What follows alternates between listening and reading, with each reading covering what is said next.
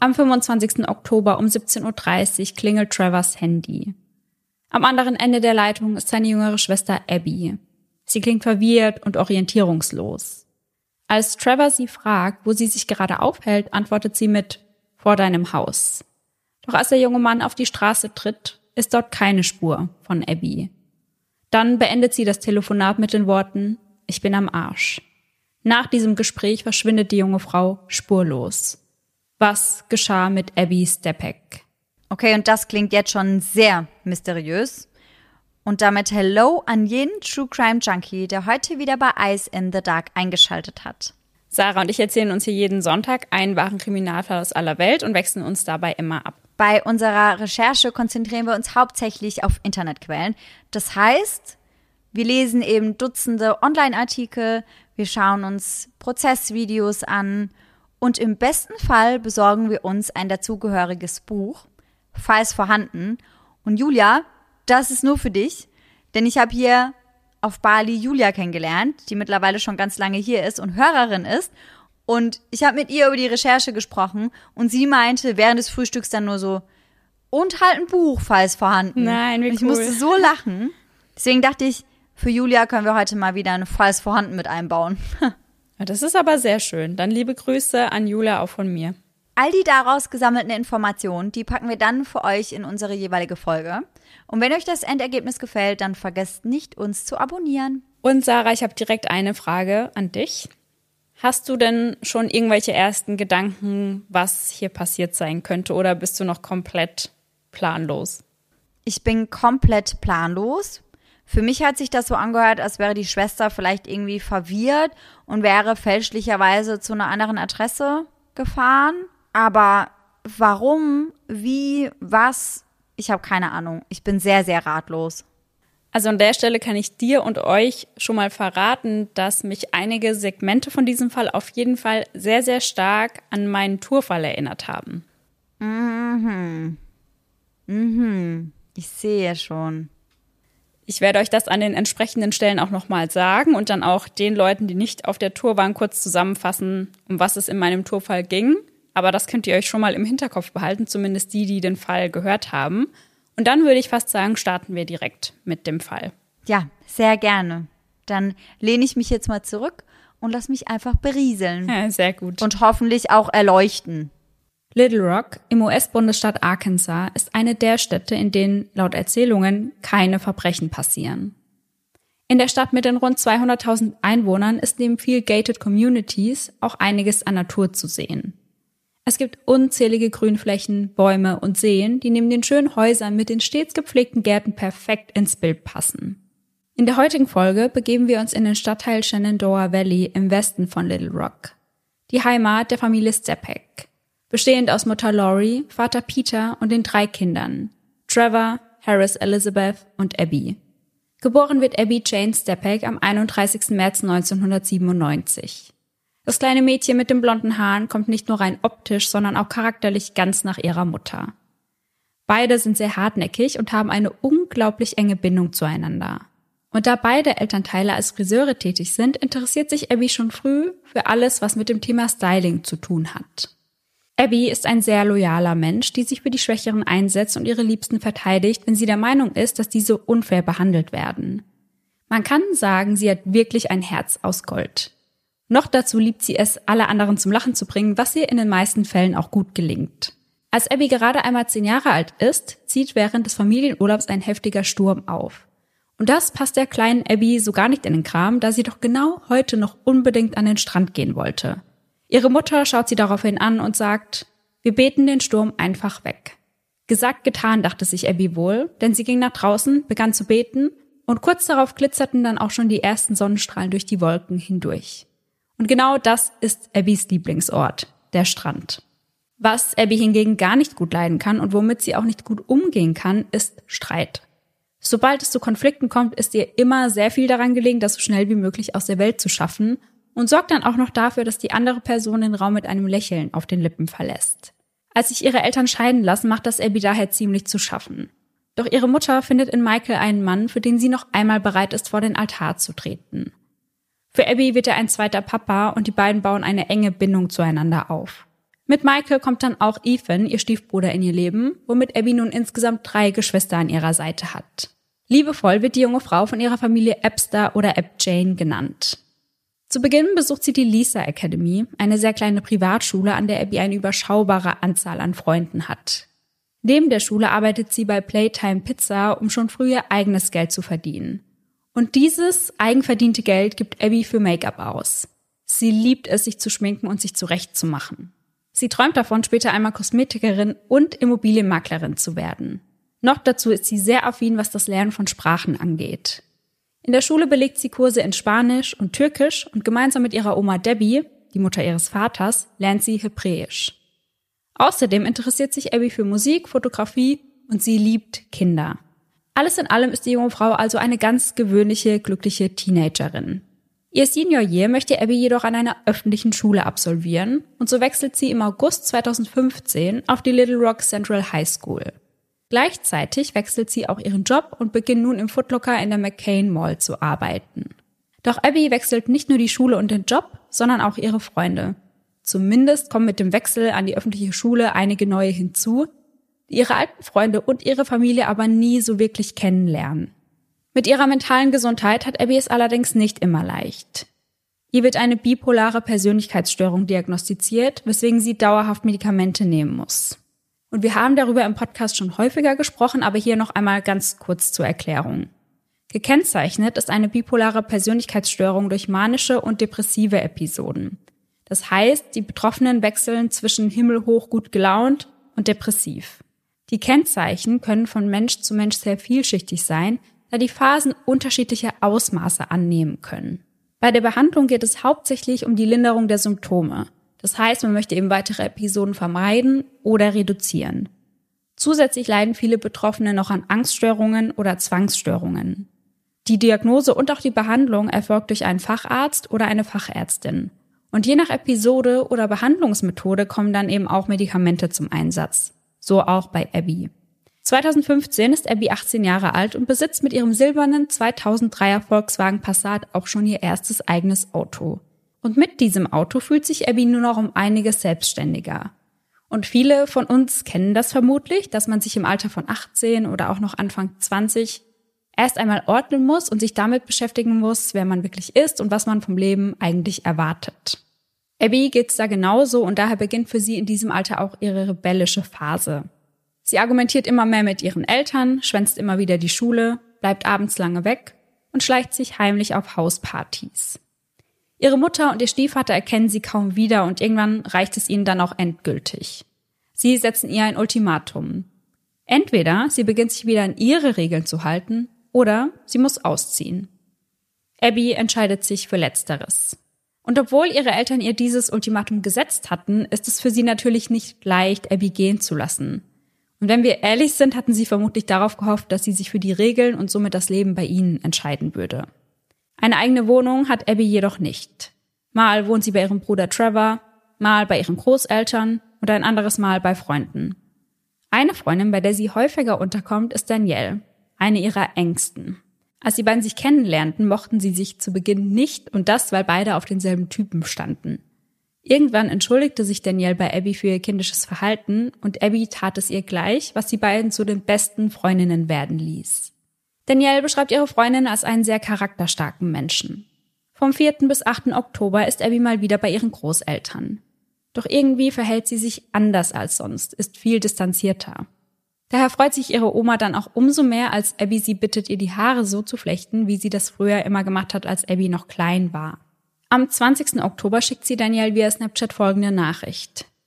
Hey, ich weiß, es ist viel verlangt, aber gibt es eine Möglichkeit, dass deine Mutter mich heute bei euch übernachten lässt? Danielle antwortet damit, dass es kein Problem sei und Abby doch schon zum Abendessen vorbeikommen soll.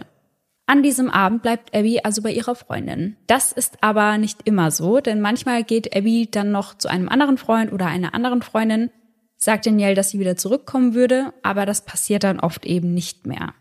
Nur einen Tag später schwänzt die Teenagerin mal wieder die Schule. Gemeinsam mit Danielle geht sie an diesem Tag jedoch noch in die Kirche und verbringt diese und die darauffolgende Nacht noch bei ihrer Freundin. 23. Oktober. Endlich Freitag. Abby plant an diesem Abend wie so oft zu einer Hausparty zu gehen. Als sie Danielle fragt, ob sie sie begleiten möchte, lehnt diese ab. Immerhin kennt sie dort niemanden. Aus diesem Grund wird Abby von einem Freund aus der Highschool begleitet und auch beim Gastgeber handelt es sich um einen jungen Mann, den Abby von der Schule kennt. An der Stelle muss man dazu sagen, dass es in den meisten Quellen so hingestellt wird oder zumindest so klingt, als sei das eine riesige Party mit Dutzenden Gästen gewesen. Dem ist aber nicht so. Denn neben Abby und ihrer Begleitung sind nur noch zwei andere junge Männer anwesend, von denen einer eben der Gastgeber ist. Also eine ganz gemütliche Runde. Doch der Abend endet für Abby in einem absoluten Albtraum. Am Tag darauf schreibt sie Gage Falten, einem guten Freund, folgende Nachricht. Ich hing letzte Nacht mit ein paar Typen rum. Wir haben geraucht und ich hatte mit einem von ihnen Sex. Und der hat mich verdammt nochmal gefilmt, Alter, als ich nicht hingesehen habe. Als Gage sie daraufhin fragt, ob der Sex einvernehmlich gewesen sei, antwortet Abby, dass sie sich dazu gedrängt gefühlt hat. Ihre letzte Nachricht an Gage beendet sie mit folgenden Worten. Ich werde mir das Leben nehmen. Als Trevor am Samstag aufwacht, ist Abby bei ihm. Im Laufe des Tages ruft er dann seine Mutter an, um zu fragen, ob seine Schwester die Nacht bei ihr verbringen könne. Denn Trevor ist an diesem Abend gemeinsam mit seiner Mitbewohnerin auf einer Hochzeit und er möchte eben nicht, dass sich Abby allein in seiner Wohnung aufhält. Doch Laurie bleibt hart. Es war der Deal, dass Abby, wenn sie sich entscheidet auszuziehen, auch nicht mehr dort übernachtet. In einem späteren Interview gibt Laurie an, dass sie außerdem die Befürchtung hatte, dass die Beziehung zwischen ihnen, die in dieser Zeit sowieso schon stark angeknackst war, komplett brechen könnte, wenn sie wieder aneinander geraten. Als Abby merkt, dass sie nicht bei Trevor bleiben kann, geht sie zu Danielle. Sie verlässt das Haus ihrer Freundin irgendwann mit den Worten, dass sie wieder zurückkommen würde, aber das ist eben einer dieser Abende, an dem das nicht der Fall sein wird. Also Abby kommt nicht mehr zurück zu Danielle. Anschließend besucht sie ihre Großeltern mütterlicherseits. Dort verbringt sie den Nachmittag damit, ihre Lieblingsserie SpongeBob Schwammkopf zu schauen. Nach dem Abendessen geht es dann noch zu einem Frozen Joghurt Shop namens TCBY in West Little Rock. Irgendwann im Laufe des Abends versendet sie eine weitere Nachricht. Diesmal an ihren Stiefvater Michael. Sie schreibt ihm, dass sie ihm etwas sagen muss, er es aber nicht ihrer Mutter erzählen dürfe. Und obwohl Michael und Laurie gerade gemeinsam essen sind, hält er sich daran und als er nur kurz darauf liest, was Abby ihm mitteilen möchte, versteht Michael auch, warum er nichts sagen soll. Seine Stieftochter erzählt ihm, dass sie am Abend zuvor sexuell missbraucht und dabei gefilmt wurde. Sie bittet ihn, sie zur Polizei zu begleiten, um Anzeige zu erstatten. Michael will Abby auf jeden Fall unterstützen, sagt ihr also, dass er nur Laurie nach Hause fahren würde und sie anschließend einen Treffpunkt vereinbaren könnten. Sie solle so lange bei ihren Großeltern bleiben. Laurie sagt zu dieser ganzen Situation später, ich bin dankbar, dass mir nichts über diesen Text und das, was passiert ist, erzählt wurde. Denn ich weiß, dass ich dann hysterisch geworden wäre und sofort zu ihr gewollt hätte. Stattdessen durfte Abby ihren letzten Tag bei ihren Großeltern verbringen und das ist etwas, das mir Trost gespendet hat. Und an der Stelle muss man erwähnen, dass es in den meisten Quellen heißt, dass sie von allen vier Männern vergewaltigt wurde. Man weiß also nicht genau, was an diesem Abend genau passiert ist, also ob ihr alle vier etwas angetan haben oder in ganz, ganz fetten Anführungszeichen nur einer von ihnen. Ich habe mir zu dem Fall auch einen investigativen Podcast angehört, auf den ich später noch zu sprechen komme. Und dort hieß es, es sei nur eine Person gewesen. Eindeutig können wir das aber natürlich nicht wissen. Um 18.45 Uhr erhält Eric, Abbys Ex-Freund bzw. immer mal wieder Freund, eine Nachricht von ihr bei Instagram. Darin schreibt sie ihm, dass sie noch immer beim Moppy ist und bei Moppy handelt es sich eben um ihre Oma.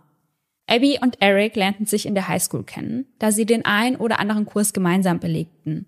Und da Eric sehr gut in Mathe ist, half er Abby dabei immer wieder aus. Und irgendwann fingen sie an, gemeinsam mit einigen anderen Leuten im Park rumzuhängen. Generell war das ein Ort, an dem sich viele ihrer Mitschüler trafen, um Alkohol zu trinken und andere Drogen zu konsumieren. Zwei der jungen Männer, die am Abend zuvor anwesend waren, erhalten ebenfalls eine Nachricht von Abby. Darin droht sie ihnen, zur Polizei zu gehen. Als sich Michael dann auf dem Weg zu Abbys Großeltern befindet, antwortet sie auf keine der Nachrichten mehr. Dort angekommen teilt Abbys Oma ihm dann mit, dass ihre Enkelin bereits los ist, um ihn an einem anderen Ort zu treffen. Immer wieder versucht er nun Abby zu erreichen, aber ohne Erfolg.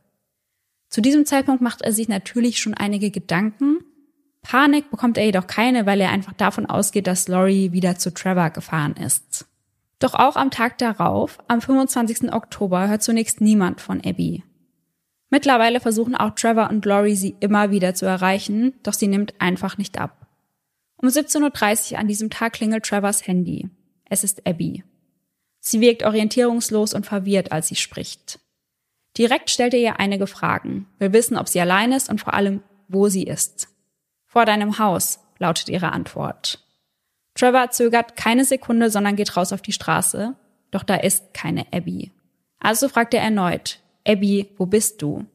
Das Einzige, was seine Schwester weiß, ist, dass sie sich in ihrem Auto befindet, doch wo genau, kann sie ihm nicht sagen. Auf die Frage, ob sie okay sei, antwortet sie mit einem Ich bin am Arsch. Dann ist das Telefonat beendet. Nun will Trevor Michaels Nummer, fragt ihn, ob er Abbys Handy orten kann. Doch ihre Wo ist Funktion am iPhone ist nicht mehr aktiv. Dann versucht er noch einmal seine Schwester zu erreichen, doch sie geht nicht mehr ran.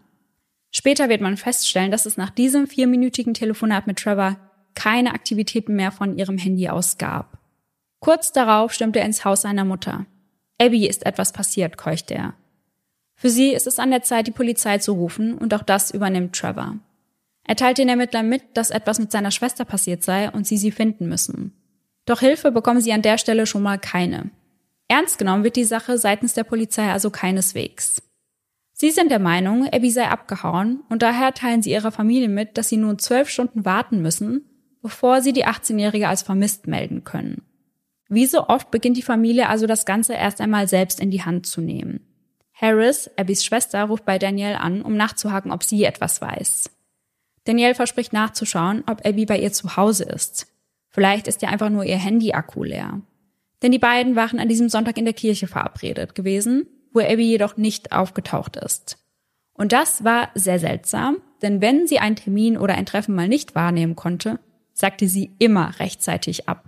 Das letzte Mal hatte Danielle jedoch am Freitag von ihrer Freundin gehört. Doch auch bei Danielle zu Hause gibt es keine Spur von Abby. Nach und nach klappern sie alle Personen aus Abbys Umfeld ab, doch niemand scheint zu wissen, wo sich die 18-Jährige gerade aufhält. Und wie ihr euch vielleicht noch erinnern könnt, arbeitet Lori, Abbys Mutter, als Friseurin und einige ihrer Kunden sind in der Medienbranche tätig. Das führt dann letztendlich dazu, dass der Fall schnell an die Öffentlichkeit gerät. Und in der Minute, in der die zwölf Stunden Wartezeit der Polizei dann vorbei sind, melden sie Abby offiziell als vermisst. Nun druckt ihre Familie Vermisstenflyer, um diese in der ganzen Stadt zu verteilen. Trevor verbringt seit dem Verschwinden von Abby jede Mittagspause damit, in verlassenen Autos nach seiner Schwester zu suchen. Sie wollen Abby unbedingt wiederfinden. Ab November setzen sie dann eine Belohnung in Höhe von 3000 Dollar für Hinweise auf. Im nächsten Schritt schauen sie sich Abbys Social-Media-Kanäle an. Ihr letzter Instagram-Post zeigt Abby im Burns Park auf dem Beifahrersitz eines Autos. Die Caption zu diesem Bild habe einen neuen Freund gefunden. Laurie kennt den jungen Mann neben ihr. Sein Name ist Leo. Am 28. Oktober, drei Tage nach Abbys Verschwinden, entdeckt Guy Hooper, ein Security-Mitarbeiter im Shalloman Park, ein verlassenes Auto am Waldrand. Umgehend meldet er dies der Polizei, doch es sollten noch zwei Tage vergehen, ehe die Polizei es für nötig hält, sich den Wagen einmal selbst anzusehen. Mehrmals muss Guy beim Little Rock Police Department anrufen und darauf hinweisen. Beim Shalloman Park handelt es sich um einen privaten Park für die Bewohner des Shenandoah Valley und ihre Besucher. Im Sommer ist hier alles voll mit Kindern, die sich entweder im dazugehörigen Schwimmbad abkühlen oder sich auf dem Spielplatz austoben. Gerade wird dort noch sehr viel gebaut, das heißt, einige Häuser und Straßen sind noch nicht ganz fertiggestellt. Das verlassene Auto befindet sich am Ende des Shalloman Drive, eine Straße, die abrupt endet, da sie eben noch nicht fertiggestellt wurde. Kurz nachdem die Polizei dann am 30. Oktober vor Ort ist, rufen sie Peter, Abbys Vater, an, um ihm mitzuteilen, dass man sein Auto gefunden hatte. Sie stellen jedoch nicht direkt die Verbindung zum vermissten Fall seiner Tochter her. Peter ist es, der die Ermittler genau darauf hinweist und sich anschließend direkt zum Shalloman Park macht. Dazu muss man sagen, dass das Auto auf Peter zugelassen ist, obwohl es Abby gehört.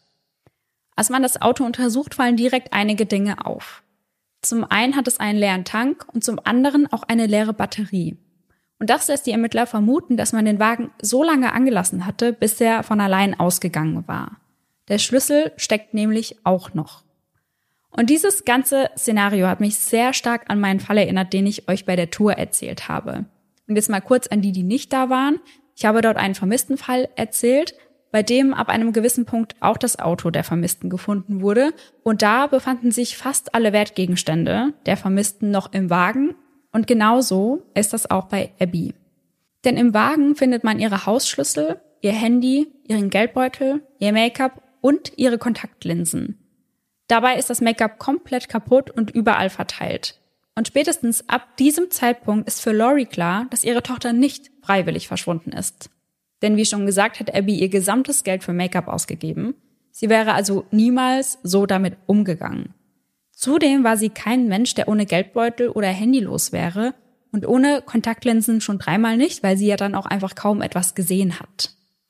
Am hinteren Reifen auf der Beifahrerseite entdecken die Ermittler außerdem ein rotes Handtuch. Doch alarmierend ist all das für sie nicht. Sie glauben weiterhin, dass es sich bei Abby um eine Ausreißerin handelt weswegen sie keine Zeugen befragen und sich auch keine Überwachungsaufnahmen ansehen. Ihre Familie hat das Gefühl, dass ihnen die Zeit davon rennt. Nach und nach erhält der Fall nationale Aufmerksamkeit und so kommt es zu tausenden Hinweisen. Einige Menschen sind wirklich der Meinung, Abby gesehen zu haben. Andere behaupten, Abby gefangen zu halten und fordern Lösegeld für ihre sichere Rückkehr. Doch dabei handelt es sich nur um Betrugsfälle. Immer wieder kommen Freunde und Familie zum Fundort des Wagens, um dort nach Hinweisen zu suchen. So auch Kaylee, eine Freundin von Abby, die sich dort gemeinsam mit ihrer Mutter am 3. November umschaut. Beide bemerken einen fürchterlichen Gestank, der aus einem Abfluss nur wenige Meter vom Fundort entfernt zu kommen scheint. Kayleys Mutter wählt daraufhin die 911, um die Polizei darüber zu informieren. Sie erzählt dem Operator am anderen Ende der Leitung, dass sie sich gerade gemeinsam mit ihrer Tochter im Charlemagne Park umsieht da dort der Wagen einer vermissten Person gefunden wurde. Dort hätten sie diesen fürchterlichen Geruch wahrgenommen und sie bittet darum, dass sich der Abfluss einmal genauer angesehen wird. Doch die Polizei gibt an, dort bereits mit Kadaverhunden gesucht zu haben. Man hätte Abby längst gefunden, wenn sie dort wäre. Am 13. November ruft ihre Familie die Facebook-Seite Find Abby Stepek ins Leben, welche bis heute aktiv ist und heute 16.165 Mitglieder zählt. Dort möchten sie Abby in Erinnerung halten und hoffen natürlich auch auf Hinweise aus der Bevölkerung. Ihre Familie bekommt immer mehr das Gefühl, dass die Polizei nicht genug unternimmt, um Abby zu finden. Und so entscheiden sich ihre Eltern, einen IT-Spezialisten namens Matthew anzuheuern, der sich in Abbys Social-Media-Kanäle einloggen soll. Denn das hat die Polizei bisher nicht getan. Als die Polizei das mitbekommt, also als sie mitbekommen, dass Laurie das nun selbst übernimmt, sind sie verärgert, sagen, dass Matthew in den Konten nichts verändern soll. Was Matthew jedoch direkt auffällt, ist, dass sich bereits jemand anders Zutritt zu ihren Konten verschafft hat. Wollte hier jemand Beweise vernichten? Ein Mann aus Abbys Kirche arbeitete oder arbeitet noch immer für das FBI und bietet dem Police Department seine Unterstützung in dem Fall an. Doch auch das lehnt die Polizei von Little Rock dankend ab. Und all das führt dann dazu, dass sich die Beziehung zwischen Laurie und der Polizei als immer schwieriger gestaltet. Als sie die Ermittler noch einmal darum bittet, dass Matthew eines von Abbys Passwörtern ändern müsse, platzt ihnen der Kragen. Sie teilen Laurie mit, dass es genug sei, dass sie sie von nun an nicht mehr über die Entwicklungen im Fall aufklären würden und sie sich auch nicht mehr bei der Polizei blicken lassen soll. Glücklicherweise hatten sie zu diesem Zeitpunkt bereits alle Nachrichten von Abby heruntergeladen. Denn man muss auch dazu sagen, dass die Polizei eine ganze Weile die falsche Handynummer überprüft hat und als es dann die richtige Nummer war, waren es die falschen Zeitstempel. Das heißt, auch hier wurde wieder sehr viel wertvolle Zeit verschwendet. Außerdem hatte Abby ihr Handy kurz vor ihrem Verschwinden mit Kaylee getauscht. Das bedeutet, dass Kaylee über ihre Apple-ID alle Fotos und Nachrichten auf die Cloud bekommen hat, die Abby aufgenommen und verschickt hat. Doch auch hier setzt die Polizei nicht an. Nach und nach glaubt Laurie den Grund für die in ihren Augen schlampigen Ermittlungen zu kennen. Die Polizei geht davon aus, ihren Mann gefunden zu haben. Michael, Abbys Stiefvater. Sie konzentrieren sich voll und ganz auf ihn, gehen davon aus, dass er ihr etwas angetan haben muss. Daher bitten sie, sowohl Laurie als auch Michael einen Lügendetektortest zu absolvieren. Doch die beiden fühlen sich von den Ermittlern im Stich gelassen und in die Enge gedrängt, weswegen sie dieser Aufforderung nicht nachkommen. Sie haben jegliches Vertrauen in die Polizei verloren. Im April 2016 erfolgt eine erneute Suche.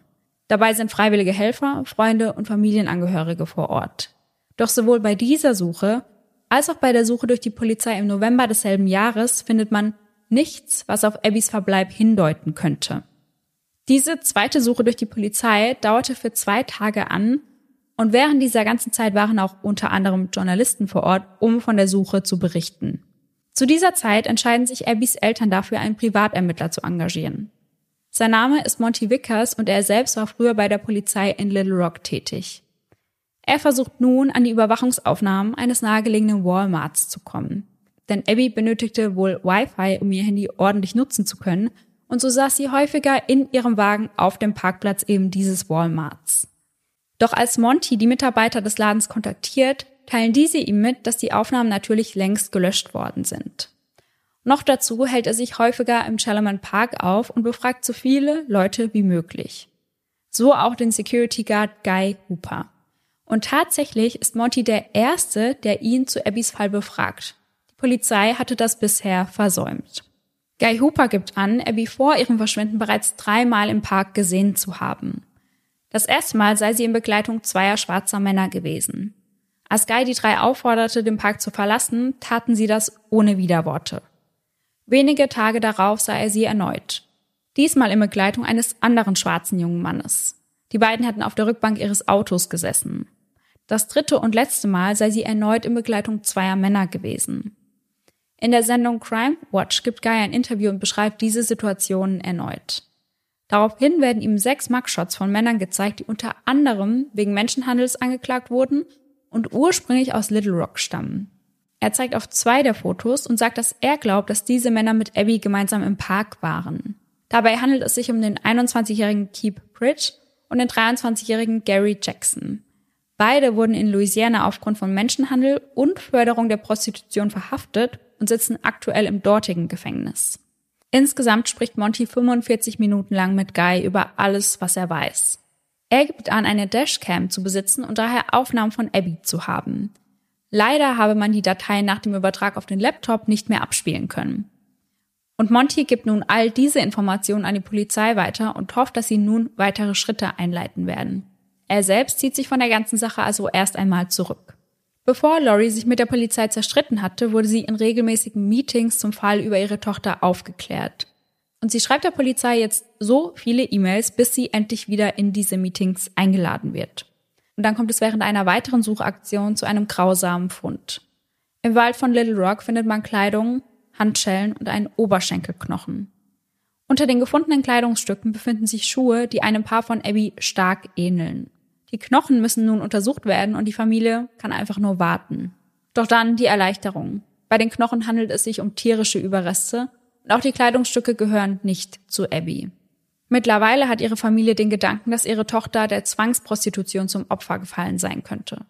Für Laurie ein unerträglicher Gedanke. In einem Interview sagt sie, wenn Abby nicht mehr unter uns ist, dann hat sie Frieden gefunden. Auch im Jahr 2017 erfolgt eine erneute Suche, bei der wieder nichts gefunden wird. Keine Spur von Abby.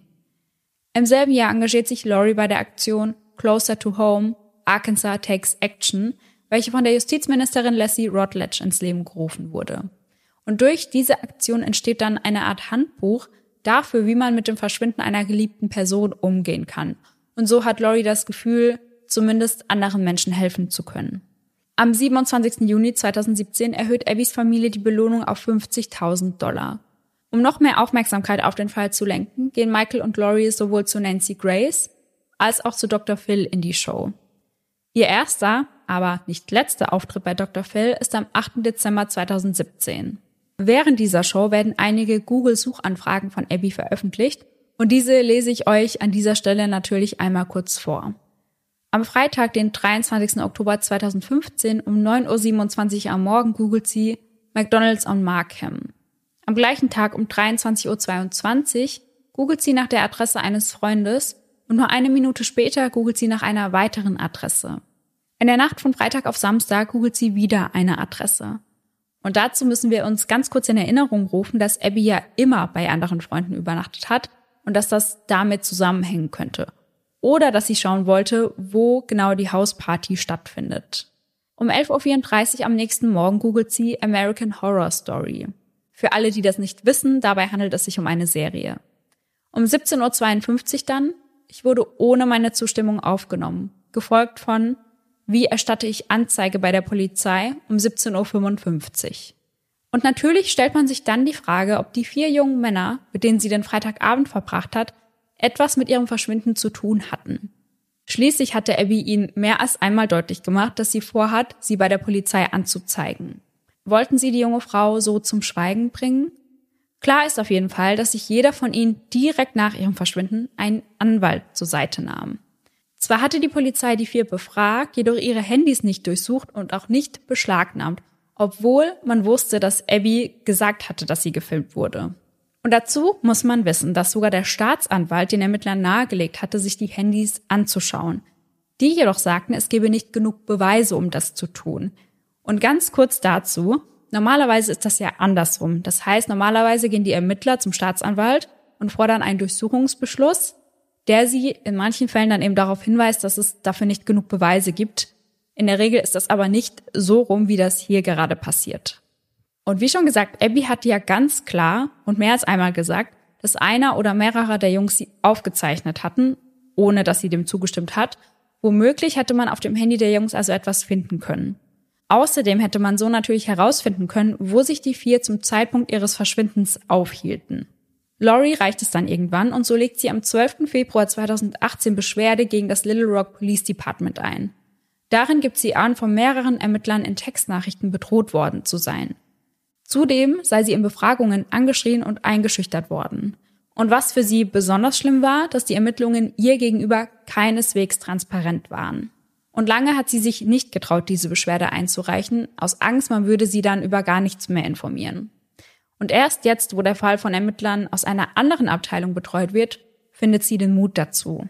Nach ihrer Beschwerde folgt auch eine Untersuchung, aber die kommt im August zu dem Schluss, dass es für ihre Anschuldigungen trotz vorliegender Textnachrichten nicht genug Beweise gebe.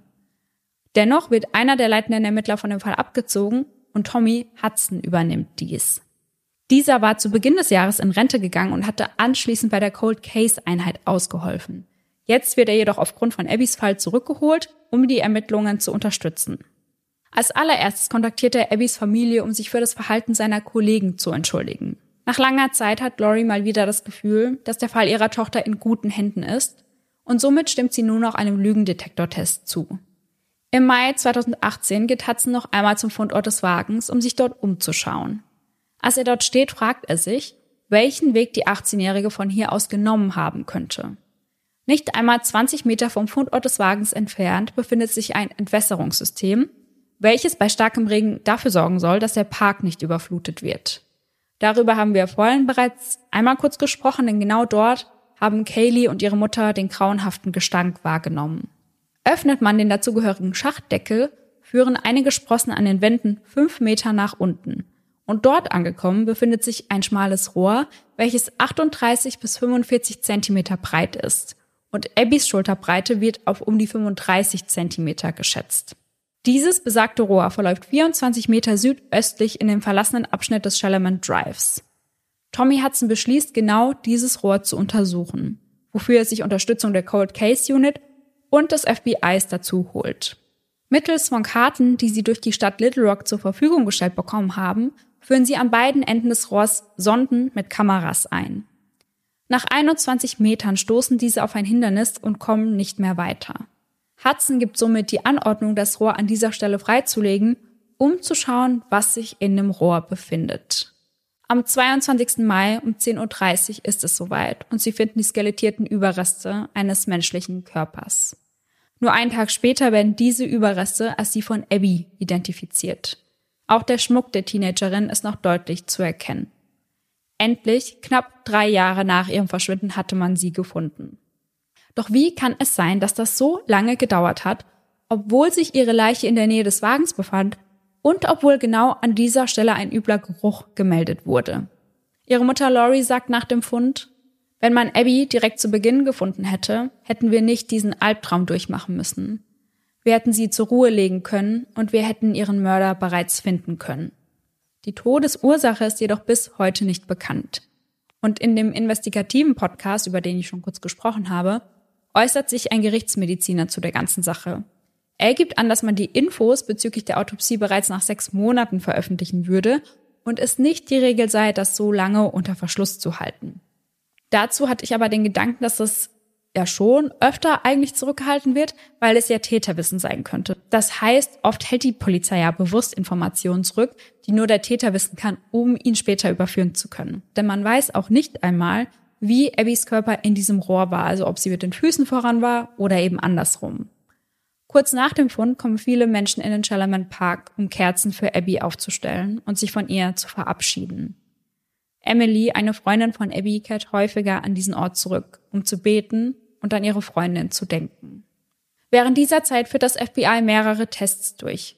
Unter anderem lassen sie eine Mitarbeiterin, die in etwa Abbys Größe und Gewicht entspricht, durch den Kanaldeckel steigen, um zu prüfen, ob sie diesen von innen allein schließen kann.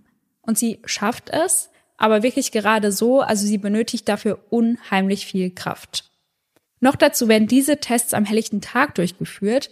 Als Abby verschwand, wurde es hingegen schon langsam dunkel. Am 19. Dezember 2018 sind Laurie und Michael ein weiteres Mal bei Dr. Phil. An diesem Tag trägt Laurie den Schmuck ihrer Tochter, den sie trug, als sie verschwand. Ihr Bruder Trevor kann den Verlust seiner kleinen Schwester nicht verkraften.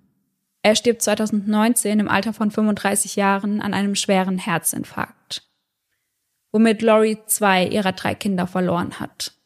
Sie sagt dazu, ich glaube, es war zu viel für sein Herz und diese Last die letzte Person gewesen zu sein, mit der Abby gesprochen hatte. Kurz nachdem Hudson sich im September 2021 dann endgültig in den Ruhestand verabschiedet, veröffentlicht die Polizei folgendes Statement. Die Polizei von Little Rock ist bestrebt, gemeinsam an der Lösung aller ungelösten Fälle zu arbeiten, genauer gesagt der Fall Abby Stepek. Unsere Cold Case Einheit besteht aus erfahrenen Ermittlern, die als aktive Mitglieder des Little Rock Police Department in den Ruhestand getreten sind. Gemeinsam werden sie in diesem Fall weiterhin an etwaigen Neuentwicklungen arbeiten. Nun wird der Fall an Detective Bruce Maxwell übergeben. Zwischen 2021 und 2022 stellt er fest, dass die ganze Timeline, die die Polizei zu wissen glaubte, falsch sei. Insgesamt 6000 Fotos hat Abby auf ihrem Handy, die sich Maxwell nun alle nacheinander anschaut. Scheinbar hatte das bisher niemand für nötig gehalten. Trotz allem heißt es dann, dass es in diesem Fall nichts mehr zu ermitteln gebe. Offiziell bleibt der Fall noch offen, aber es sei alles getan. Denn Maxwell ist der festen Überzeugung, dass Abby freiwillig in das Rohr geklettert ist. Vielleicht, um sich so das Leben zu nehmen. Der dritte und letzte Besuch bei Dr. Phil erfolgt am 19. Mai 2022. Diesmal ist Laurie nicht direkt im Studio, sondern wird per Video dazugeschalten. Und diesmal ist auch Catherine Townsend als Gast dabei. Sie ist Privatermittlerin und Host des investigativen Podcasts zu dem Fall. Und während der Show wird ein von ihr durchgeführter Versuch gezeigt. Dazu fährt Catherine Townsend selbst nach Little Rock und zwar genau zu der Stelle, an der man Abbys Auto gefunden hatte. Sie parkt dann genau auf dem Platz, wo auch zuvor Abbys Auto stand. Dann geht sie zu dem Kanaldeckel, öffnet diesen und stellt sich an die Sprossen, die an der Wand nach unten führen. Sie schafft es nicht, den Deckel allein zu verschließen, während sie auf den Sprossen versucht, Halt zu finden. Sie geht dann an den Sprossen nach unten und beginnt dann in das enge Rohr zu kriechen, schafft es ohne fremde Hilfe aber nicht wieder raus, da sie bereits nach kurzer Zeit mit ihren Armen stecken bleibt. Catherine wurde durch eine vorherige Sendung bei Dr. Phil auf Abbys Fall aufmerksam und entschied sich, dem Ganzen einmal selbst nachzugehen. Ihr investigativer Podcast heißt Helen Gone. Abbys Fall erzählt sie uns in Staffel 4, die aus insgesamt acht Folgen besteht. Also, falls euch der Fall interessiert, kann ich euch den Podcast wirklich nur ans Herz legen. Also klar, er ist auf Englisch, aber falls euch das nicht abschreckt, hört gerne mal rein. Den Podcast gibt's auch überall, wo ihr Podcasts finden könnt. Während dieser bis dato letzten Show wird auch Abbys Ex-Freund Eric per Video ins Studio geschaltet. Dies ist das erste Mal, dass er sich öffentlich zu Abbys Verschwinden äußert. Freitag nach dieser Hausparty schrieb sie ihm eine Nachricht, in der sie ihm mitteilte, dass sie vergewaltigt wurde. Zwar waren Eric und sie in dieser Zeit nicht sonderlich gut aufeinander zu sprechen, dennoch waren sie immer füreinander da, wenn der andere Hilfe brauchte.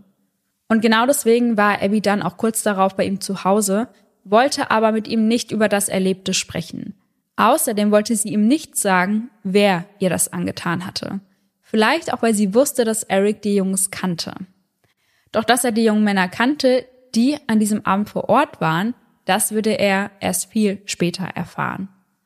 Am nächsten Morgen verließ sie sein Haus dann irgendwann und das war das letzte Mal, dass er Abby gesehen hat. Weiter erzählt er, dass sich Abby sehr gerne im Shalomon Park aufgehalten hat. Das sei einer ihrer Happy Places, also ihrer glücklichen Orte gewesen.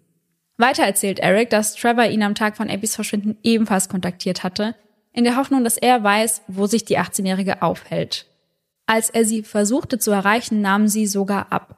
Das Telefonat dauerte ungefähr eine Minute und während dieser kurzen Zeit sagte sie mehrmals, dass es ihr leid tut. Auf ihn wirkte sie, als sei sie definitiv nicht okay, vielleicht auf irgendwelchen Drogen. Während der Show wird dann auch noch ein Statement von Tommy Hudson eingeblendet, also der Ermittler, der Abbys Leiche gefunden hat. Dies ist kein Cold Case. Dies ist eine laufende Untersuchung, ein Mord. Ich glaube, dass dieser Fall gelöst wird. Es gibt da draußen jemanden, der zu der Zeit dabei war, als Abby an der Stelle abgelegt wurde, an der wir sie fanden. Ich glaube, dass diese Person in Little Rock lebt. Sie müssen nach vorne treten. Wenn sie sich nicht melden, ist es nur eine Frage der Zeit, bis das LRPD sie findet. Und an der Stelle habe ich mich gefragt, was jetzt? Also der eine Ermittler sagt ja, es gebe nichts mehr zu ermitteln. Sie ist da freiwillig rein. Der andere sagt, er glaubt, dass es Mord war. Also man kann nur hoffen, dass in dem Fall auf jeden Fall weiter ermittelt wird. Auch Tori, eine Freundin von Abby, kommt während der Show zu Wort. Sie berichtet davon, dass Abby ihr einmal erzählt hatte, dass ihr Stiefvater Michael sie die Treppe runtergeschubst hätte.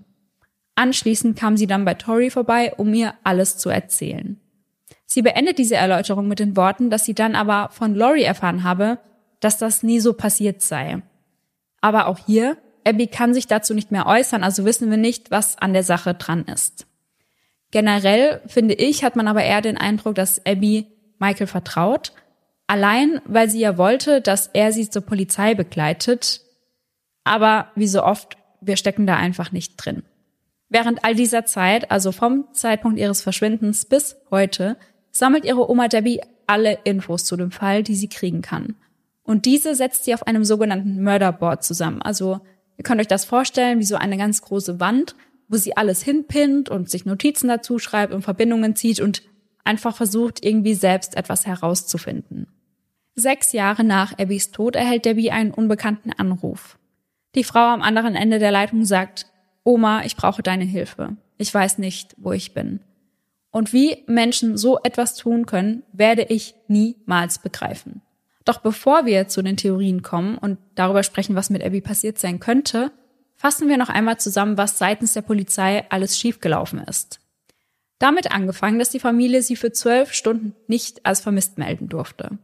Was ihre Familie außerdem kritisiert hat, ist, dass der Detective, welcher zu Beginn mit dem Fall betraut wurde, noch sehr neu war. Dann hatte man das Auto erst nach zwei Tagen durchsucht und der größte Fehler bezüglich des Autos, der kommt jetzt an dieser Stelle erst. Denn man hatte den Wagen zu einem Abstellplatz gebracht, doch den Kofferraum offen stehen lassen. Durch den Regen der darauffolgenden Tage wurden sowohl Beweise als auch einige von Abbys Habseligkeiten zerstört. Weiter hatte man kaum Zeugen befragt und sich auch kaum Überwachungsaufnahmen angeschaut. Also es gibt nur ein einziges Foto, welches Abbys Wagen kurz vor ihrem Verschwinden zeigt.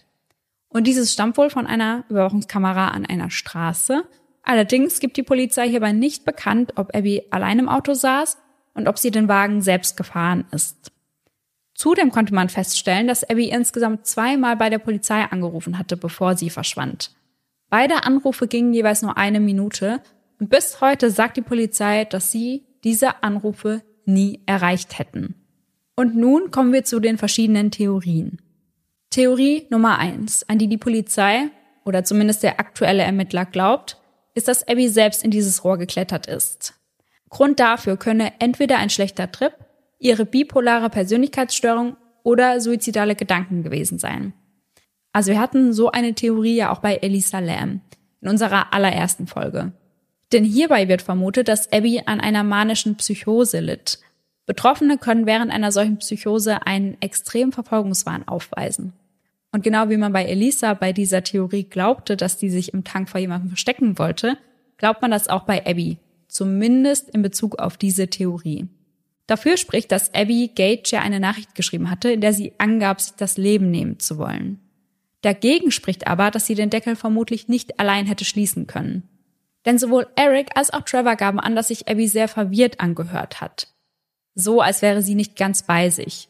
Dazu kommt, dass sie dieses Rohr auch erstmal kennen muss. Also die meisten Leute, unter anderem auch ich, halten diese Theorie für eher unwahrscheinlich. Theorie Nummer zwei. Die Jungs von der Hausparty haben etwas mit ihrem Tod zu tun. Dafür spricht, dass Abby ihnen mehrfach gedroht hatte, beziehungsweise ihnen angekündigt hatte, zur Polizei zu gehen. Was also, wenn sie Abby so zum Schweigen bringen wollten? Außerdem war die 18-Jährige vermutlich nicht die letzte Person, die dort hinter dem Steuer saß. Denn der Autositz war nach hinten geschoben und zwar so weit, dass Abby die Pedale nicht hätte erreichen können. Bis heute wurden die Namen der vier nicht öffentlich bekannt gegeben, dennoch weiß in Little Rock jeder, wer sie sind. Die Mutter von einem von ihnen ist sauer auf Abbys Familie, sagt, dass die ganze Sache das Leben ihres Sohnes bis heute beeinträchtigt, obwohl er nichts getan hätte. Theorie Nummer drei. Die jungen Männer, mit denen Abby vom Security Guard gesehen wurde, haben etwas mit ihrem Tod zu tun. Und dafür spricht eigentlich nur, dass sie häufiger mit ihnen im Shellerman Park gesehen wurde. Allerdings eben auch nur von diesem Security Guard. Theorie Nummer vier. Abby starb versehentlich an einer Überdosis. Sie könnte sich im Park mit Freunden getroffen haben, um dort Drogen zu nehmen. Sollte sie dann an einer Überdosis gestorben sein, hätte man sie aus Angst vor den Konsequenzen im Abflussrohr versteckt. Dafür spricht, dass Abby häufiger mit Freunden im Park war, um Alkohol und andere Drogen zu konsumieren. Unsere für heute letzte Theorie ist Theorie Nummer 5. Der Security Guard oder sein Sohn hat etwas mit ihrem Tod zu tun. Dafür spricht, dass der Security Guard Guy Hooper in dem Report zu dem verlassenen Auto mit keinem Wort erwähnt wird. Das heißt, er hat den Wagen gar nicht bei der Polizei gemeldet, sondern das war eine Anwohnerin. Und da stellt man sich natürlich die Frage, warum er diese Story jedes Mal falsch erzählt. Zudem ist klar, dass sich die Person, die Abby in einem Rohr versteckt hat, gut in der Gegend ausgekannt haben muss. Und zwar nicht nur aufgrund des Rohrs, weil man ja wie gesagt erst einmal wissen muss, wo dieses Rohr ist, sondern auch aufgrund der Position ihres Wagens, denn der stand genau auf dem Platz, der nicht von der Straße aus einsehbar ist. Eric konnte sich zudem an keinen Security Guard erinnern. Das heißt, jedes Mal, wenn sie im Shalimon Park waren, war Guy nicht vor Ort. Und die Männer, die Guy in der Show Crime Watch als die identifiziert hatte, die mit Abby unterwegs gewesen sein sollen, zumindest sagte er ja, dass sie so aussahen, die waren zum Tatzeitpunkt in einem anderen Bundesstaat. Wollte er so also nur von sich selbst ablenken, fragt man sich. Und dann sind da ja noch die Dashcam-Aufnahmen, die angeblich verschwunden sind bzw. nicht mehr gelesen werden konnten. Und statt den Laptop, auf dem sich die Aufnahmen befunden haben sollen, an die Polizei zu übergeben, entsorgte Guy diesen Laptop. Wir erinnern uns außerdem daran, dass Guy 45 Minuten lang mit Monty, dem Privatermittler, gesprochen hatte. In diesem Gespräch gab er an, dass das Auto am Anfang des Parkplatzes gestanden hatte. Es wurde jedoch am anderen Ende gefunden. Und sein Sohn Josh arbeitete mit ihm im Shellerman Park. Könnte er also etwas damit zu tun haben und sein Vater möchte ihn decken? Bekannt ist auf jeden Fall, dass Guy Hooper ziemlich gewalttätig werden kann. Zuvor hatte er als Security Guard in einem Nachtclub gearbeitet und dort gemeinsam mit anderen Mitarbeitern einen jungen Mann zusammengeschlagen, der eine starke Verletzung am Ohr davon trug.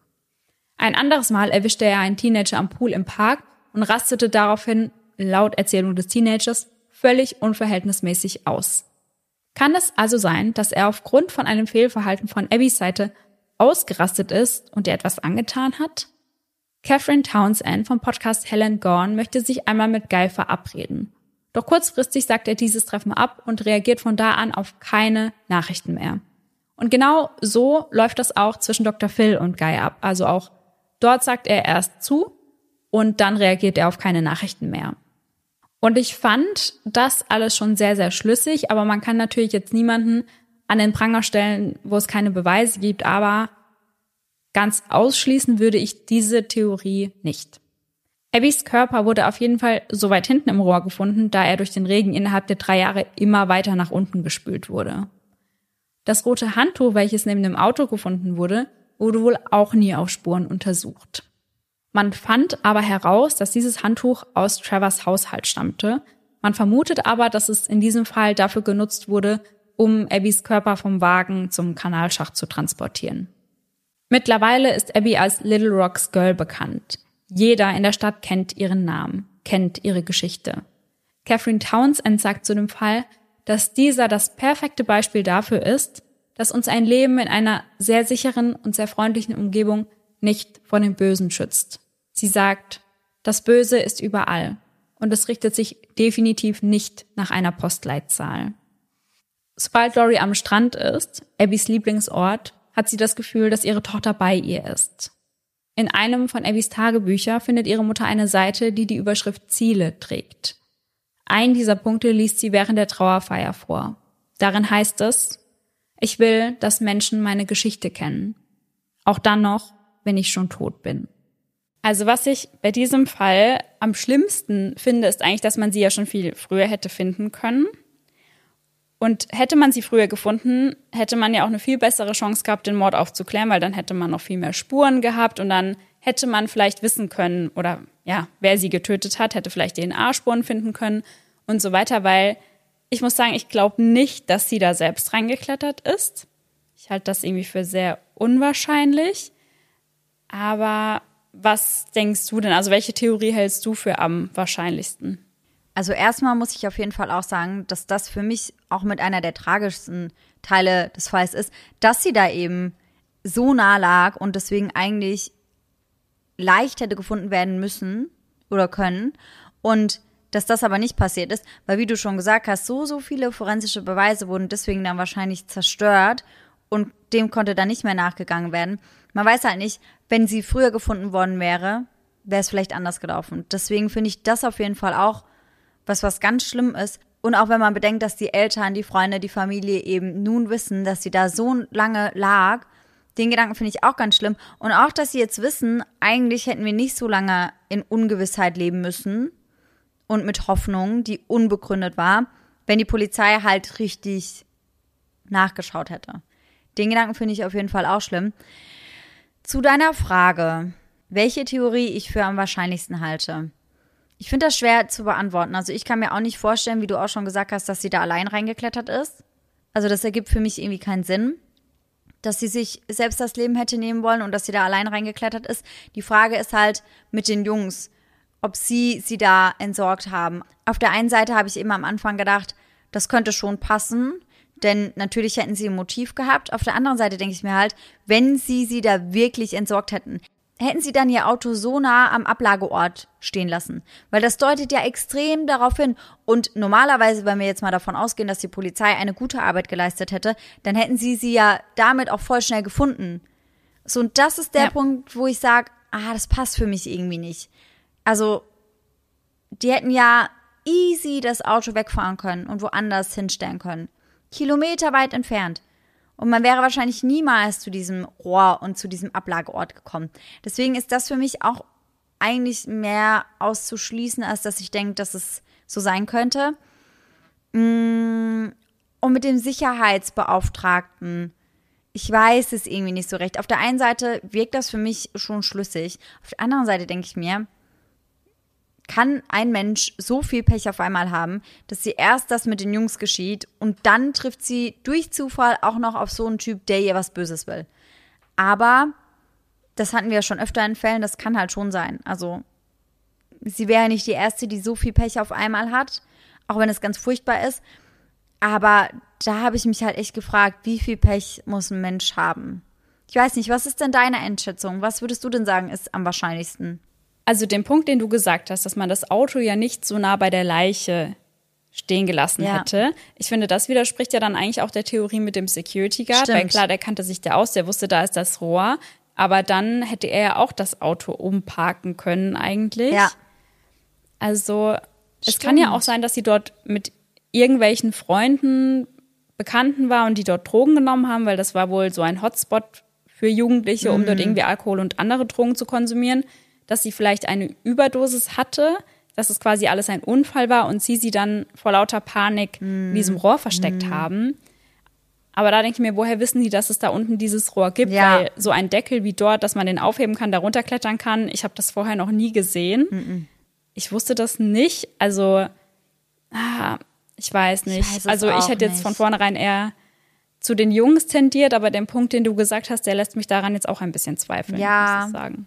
Ach, ich weiß es irgendwie auch nicht. Also es kann natürlich auch sein, ne? Wir hatten ja auch schon ganz, ganz oft ganz dumme Täter, die dann auch gegoogelt haben, wie werde ich eine Leiche los oder wie lange dauert es, bis eine Leiche verwest ist oder, oder, oder, wo ich mir auch immer denke, das passt nicht zusammen, das würde man ja nicht machen, weil das ist ja voll auffällig. Ja. Und genauso kann es natürlich in diesem Fall auch gewesen sein, dass die halt nicht groß darüber nachgedacht haben. Vielleicht standen sie auch unter Alkoholeinfluss oder hatten vielleicht auch irgendwas eingeschmissen oder irgendwas geraucht, standen unter Drogen, haben dann in dem Moment einfach nur die Leiche verschwinden lassen wollen und haben dann nicht mehr drüber nachgedacht, wie machen sie das mit dem Wagen, weil sie gar nicht mehr in der Lage waren, so weit zu denken. Das kann natürlich auch alles sein. Aber alles sehr unschlüssig und ich habe nicht groß das Gefühl, dass ich jetzt schlauer bin als am Anfang. Ja, leider nicht. Und das hat mich auch so an den Fall von der Tour erinnert, ja. weil da gab es ja auch keine Lösung. Man weiß ja auch bis heute nicht, was mit Brandy passiert ist. Aber ja, ich hoffe sehr, dass der Fall vielleicht noch irgendwann aufgelöst wird, dass vielleicht doch irgendwann jemand spricht, der irgendwas weiß. Aber das hoffen wir in jedem ungelösten Fall, dass sich da noch was ergibt und ja, tut. Ja, auf jeden Fall. Also ich bin echt gespannt auf eure Theorien, ob ihr wieder ganz andere parat habt oder was ihr denkt, was von den Theorien passiert sein könnte, die ich euch erzählt habe. Schreibt ja. uns da auf jeden Fall gerne eine Nachricht bei eisendedark.podcast bei Instagram. Da freuen wir uns immer sehr drauf, da eure Gedanken zuzulesen. Ja, total, weil ich finde, man kriegt da oft auch echt einfach nochmal einen anderen Blickwinkel auf die Geschehnisse. Und oftmals kommt die da mit irgendwelchen Theorien um die Ecke, wo ich mir denke, boah, krass, ja, das wow. könnte wirklich sein. Ja, ja, voll. Und wenn sowas dabei ist, dann teilen wir das auch bei uns in der Story. Also folgt uns gern auf Instagram und verpasst auf jeden Fall nichts mehr. Und ich glaube, nach diesen vielen Fragezeichen können wir auf jeden Fall einen Gänsehaut-to-go-Moment sehr, sehr gut gebrauchen. Definitiv.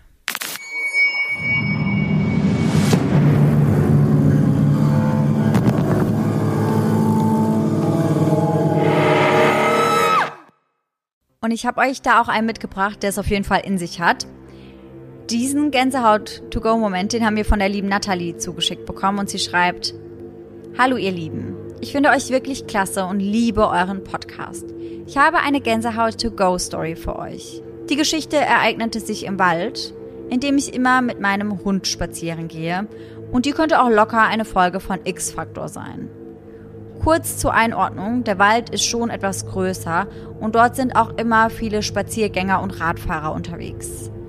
Direkt am Waldrand befindet sich eine Seniorenresidenz und hier beginnt auch die Geschichte. Ein Mitarbeiter stand am 27.12.2021 draußen und rauchte eine Zigarette. Plötzlich hörte er Hilferufe von einem Mann aus dem Wald. Daraufhin beschloss er Hilfe zu rufen und verständigte die Polizei. Diese begann sofort mit der Suche und setzte Spürhunde ein und einen Hubschrauber. Es gab keine Spur von einer hilflosen Person. Das Einzige, was die Polizei im Wald fand, war das Skelett eines Mannes. Okay, das ist auf jeden Fall creepy. Oder? Ey, das ist so creepy. Mhm. Und ich habe mir dann auch, sie hat uns auch einen Zeitungsartikel zugeschickt, wo das quasi beschrieben wird. Und da fragt die Polizei quasi nach Hilfe bei der Identifizierung dieses Mannes. Und diese Vorstellung, dass du da am Waldrand stehst, dieser Mitarbeiter, und dann hört er da jemanden um Hilfe rufen und dann wird da wirklich ein Mann gefunden, so als hätte er gerufen, damit endlich seine Überreste gefunden werden. Also. Ja, ja. voll. Voll. Es wäre das wirklich so der Schrei von so einer verlorenen Seele gewesen, die endlich gefunden werden will, um endlich Voll, irgendwie Frieden ja. zu finden. So hört sich das an und das könnte halt wirklich eins zu eins von X-Factor ja. so sein. Also eins zu eins. Krass, Mann. Und ich muss sagen, als sie angefangen hat mit Ja in dem Wald, in dem ich immer mit meinem Hund spazieren gehe, da musste ich dran denken, weil ich höre ja auch voll auf beim Gassi gehen True Crime und ich denke dann immer, boah, ich hoffe, dass ich niemals in eine Situation komme, wo ich irgendwas Unheimliches im Wald finde, was ich nicht finden möchte. Ja, ja. Ich habe dich letztens von unserer Eyes in the Dark Instagram-Seite auch markiert, als eine Hörerin uns geschrieben hat, dass sie jetzt Angst hat, spazieren zu gehen. Und dann habe ich dich getaggt und gemeint, ganz ehrlich, Laura hört sogar ja. True Crime dabei. So. Ja. Ganz ehrlich. Müsst ihr euch alle mal ein bisschen dickeres Fell zulegen. Laura hat so das Fell. Das ist das Fell einfach. Aber letzt hatte ich auch so einen kleinen Gänsehaut-to-go-Moment beim Spazierengehen, weil ich hatte keine Kopfhörer auf an dem Tag, weil ich mein Handy zu Hause vergessen habe. Und dann bin ich durch den Wald spaziert und dann hat mich sowas gestreift an der Schulter und ich dachte, ich bin durch eine Pflanze gelaufen und ich drehe mich um. Und ich habe jetzt aber keine ausmachen können, keine. die jetzt so im Weg hängt, dass ich da total hätte durchlaufen können. Und das war morgens. Ich war ganz allein im Wald und ich war auch so, okay, ich laufe mal ein bisschen schneller. Shitty, auf jeden Fall. Da wäre ich wahrscheinlich gerannt und nicht gelaufen. Tika war auch so, warum laufen wir so schnell? Ja, Ja, also, ja genau. ja, Junge, was machst du? Das ist noch voll früh am Ja. Morgen, ey. Mach mal ein bisschen gemütlich. so, genau so. Ja, kann ich mir vorstellen. Kann ich mir vorstellen, aber sehr unheimlich auf jeden Ja. Fall. Dann hatten wir jetzt damit ja zwei Gänsehaut-to-go-Momente. Wenn ihr auch noch welche für uns habt, dann schickt die uns auf jeden Fall auf Instagram zu. Ja, wir freuen uns immer sehr drüber und gruseln uns auch immer sehr mit euch. ja. Stimmt. Und dann würde ich sagen, sind wir am Ende der Folge angekommen. Wir hoffen natürlich, dass ihr alle nächsten Sonntag wieder mit dabei seid. Das wird auf jeden Fall eine sehr lange Folge nächste Woche. Da freuen wir uns alle schon sehr drauf. Und bis dahin, schöne Träume. Bis dann. Tschüss. Tschüssi.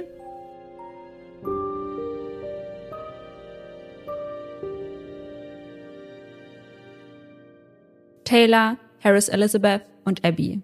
Nee, Trevor. Wenn ich jetzt hier drauf schaue, hört man? Was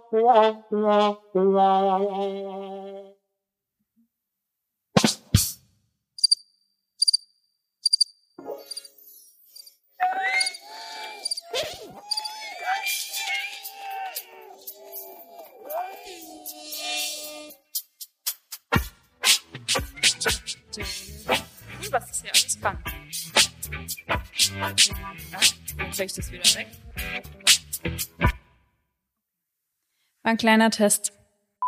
Sie ist Privatermittlerin. Host, ich glaube, für Host gibt's keine weibliche Form, oder? Hostin? Das klingt irgendwie falsch. Sie ist Privatermittlerin und Tschüssi.